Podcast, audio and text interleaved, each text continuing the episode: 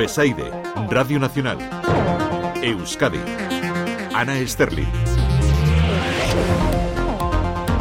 Egunon, ¿cómo están? Hoy le toca al Athletic, veremos si con más suerte que la Real los rojiblancos ansían llegar a su final de Copa número 40, aunque como dice Ernesto Valverde, de momento la ventaja sobre el Atlético de Madrid por el 0-1 de la ida es una ventaja mínima.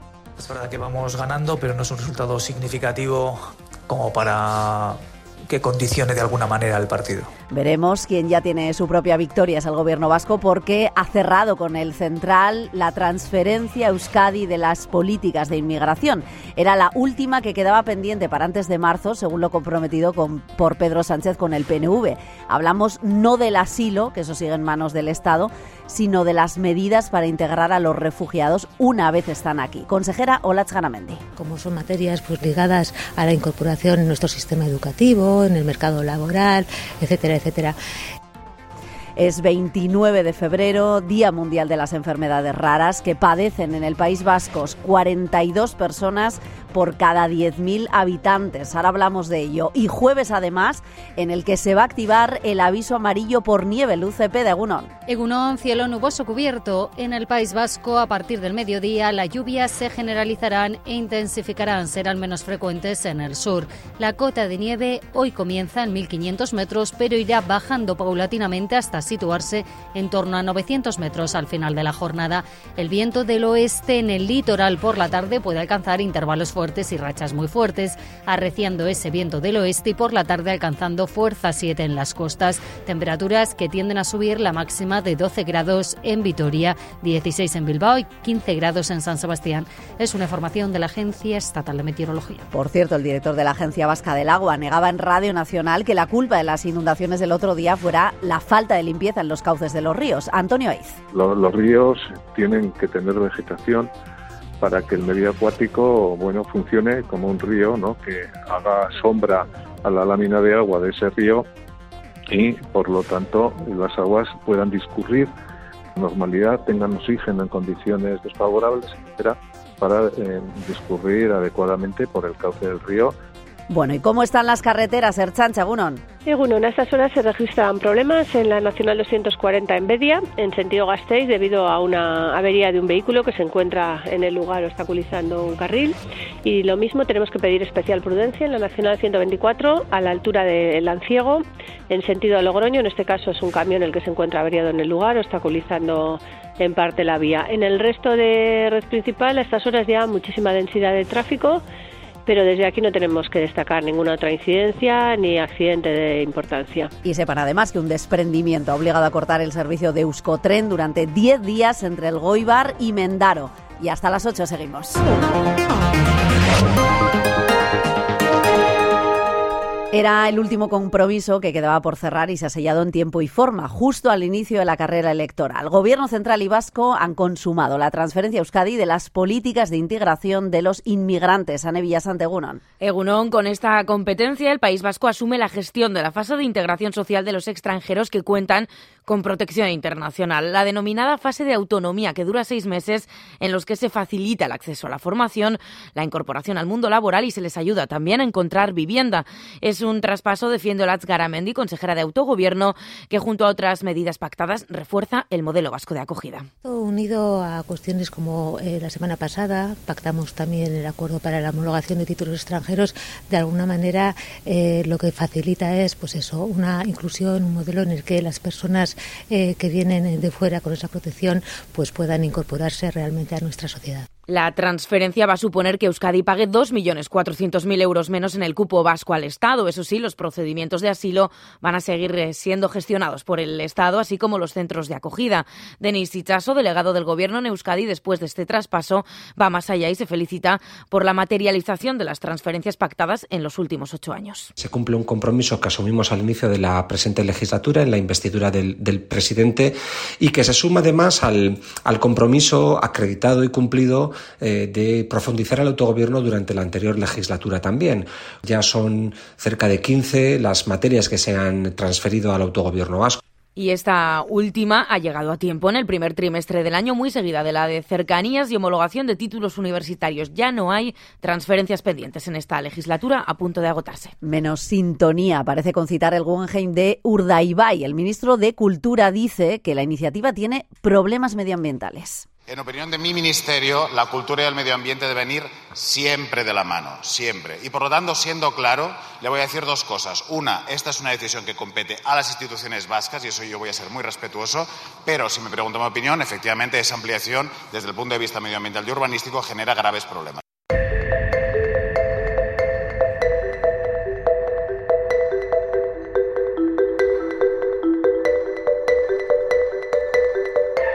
Es como encontrar una aguja en un pajar, porque sus casos apenas afectan a 42 personas por cada 10.000 habitantes en Euskadi. Ellos tienen lo que se llama enfermedades raras, patologías de las que se sabe muy poco y que padecen un número muy reducido de personas. En nuestra comunidad, desde 2015, Osakidecha ha conseguido diagnosticar a más de 10.000 ciudadanos, un 15% niños. Y esto es lo más difícil, lograr identificar lo que tienen, ponerle nombre. En España pasan de media cuatro años. Hoy, en el Día Mundial de las Enfermedades Raras, se quiere precisamente sensibilizar, concienciar y que las veamos para poder ayudar a todas esas personas que las sufren a recibir un diagnóstico y que se les garantice una vida mejor. Es lo que nos dice Olaya Martín desde la Asociación Euskadi El Carte a Enfermedades Raras, a Sevier eh, aparte de lo que es la atención ¿no? a, las, a las personas, ¿no? el que puedan eh, conseguir el diagnóstico, el poder ofrecerles atención psicológica, eh, actividades de ocio, talleres, pues toda la parte de, de la investigación pues es, es importantísimo. ¿no? Hay otras enfermedades también ocultas muchas veces que desgraciadamente van a más en nuestra sociedad, las que afectan a nuestra salud mental. Hoy se celebra en Vitoria un Congreso Nacional de Psiquiatría en un momento en el que cada vez se consumen más ansiolíticos y en el que cada vez más jóvenes vascos reconocen sentirse solos. Algunos de ellos recurren al servicio de Seuk Esan. Nos lo cuenta Felialday. La realidad interconectada contrasta con la soledad que verbalizan los adolescentes que utilizaron el servicio de atención Seuk Esan el pasado año. Son más de 1.200 y de ellas alrededor del 30% estuvieron relacionadas con la soledad y la necesidad de diálogo en un momento en el que los nuevos códigos de sociabilidad pasan por estar en la red. Kepa Torrealdea, psicólogo y coordinador de Seuquesan. Hoy en día un chico una chica, si se le da de baja o si se le bloquea o si se le echa de un grupo online, vive una muerte social tal cual porque hoy en día eres a través de las redes sociales o no lo o no eres. De ahí que aunque a nivel pedagógico sea necesario controlar su uso para evitar adicciones, se debe tomar conciencia de que el proceso de socialización, la nueva cuadrilla, está en las redes y carecer de una pantalla es también un riesgo. La esencia de, de ser alguien, de ser parte de un grupo, es pasa por el hecho de participar en un grupo social en un grupo online social, a través de Instagram, de TikTok, de, de las redes al uso más comunes para, para, los chicos y para las chicas. Se ha convertido en un arma de doble filo para los adolescentes que también sufren bullying a través de estas redes que generan cada vez mayores problemas psicológicos. Y es que al 30% de casos de soledad detectados en estas llamadas se unen en Seuquesan un 9% de casos de depresiones y un 11% de llamadas relacionadas con el suicidio. El 6% de la población en Guipúzcoa vive con menos de 670 euros al mes. Son unos 42.000. Su rostro, el de mujer, joven y migrante. Además, cerca de 100.000 se encuentran en situación de riesgo de pobreza. Son algunas de las conclusiones, las más negativas, que nos deja la última encuesta de la Diputación, que señala que aunque las desigualdades se reducen, la pobreza más severa se está cronificando. Maite Peña es responsable de políticas sociales. Los datos también nos demuestran que la recuperación económica no está llegando a los sectores con mayores dificultades y se observa también un riesgo de cronificación en esas situaciones de, exclusión. Bueno, de otras víctimas eh, se ha presentado una nueva denuncia por agresión sexual contra el osteópata de Tolosa, Miquel Puertas. Y ya son ocho las registradas contra este hombre que tenía una consulta en la localidad. Ahora mismo está en prisión provisional, comunicada y sin fianza. Y la investigación de la Archancha baraja que un proyectil FOAM rebotado fue lo que hirió a un joven en un ojo en Tolosa también. Según adelanta hoy el diario vasco, Asuntos Internos sostiene que el pelotazo pegó primero en el brazo de otra persona, que en esos momentos intentaba lanzar una botella a los agentes. Se tiene identificado al autor, que disparó hasta en cuatro ocasiones y se asegura que lo hizo desde más de 50 metros de distancia y apuntando a la parte inferior del cuerpo, como marca el protocolo. 8 menos 5.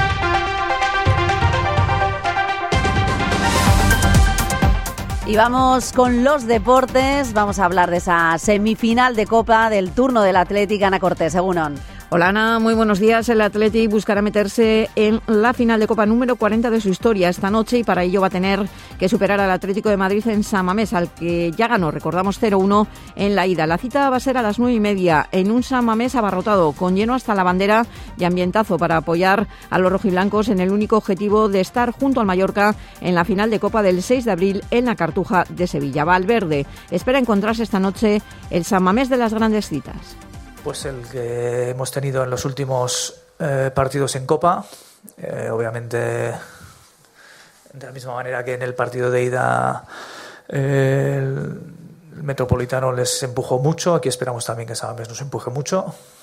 Y, bueno, estamos, está claro que nos jugamos una clasificación para una final y, y en ese sentido esperamos pues bueno, nosotros estar a la altura y que todo el mundo esté a la altura a ver si podemos pasar. Samames, que evidentemente va a ser clave. El técnico rojiblanco que ha convocado a toda la plantilla mantiene las dudas de Leque, Yeray y también de eh, Yuri. En el Atlético de Madrid, Simeone puede contar definitivamente con Morata y tiene la baja importante de Antoine Grisman. Valverde, que nos da también las claves del partido. Es una diferencia de un gol que en una jugada eh, el partido está igualado otra vez. O sea que el partido hay que jugarlo. Esta es la segunda la segunda parte, o sea, el, segundo partido, pero vuelvo a decir, la diferencia es mínima y, entonces tenemos que jugarlo como si fuera un partido nuevo, vamos 0-0, vamos a intentar ganarlo en, en, casa, pero también es verdad que es un equipo que aquí en Samamés nos ha castigado mucho durante años, todo está en el aire, vamos a ver. Bueno, pues desde el primer café de la mañana ¿eh? ya se nota el ambiente de gran partido en Bilbao que se va a vivir seguro durante todo este jueves. La cita va a ser a las nueve y media en Samamés, Atlético, Atlético de Madrid. En juego, como decimos, ese segundo billete para la final de Sevilla, para esa final de Copa que será el día 6 en la Cartuja.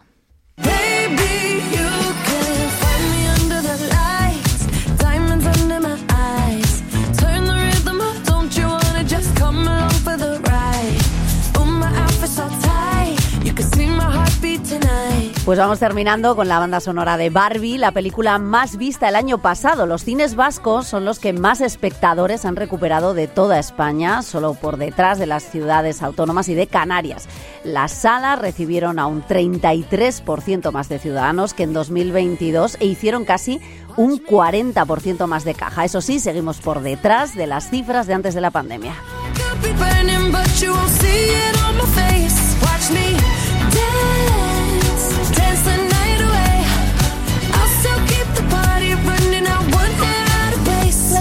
Bryce Baltar ha estado a los mandos técnicos de este informativo. Que tengan un buen día, Gur.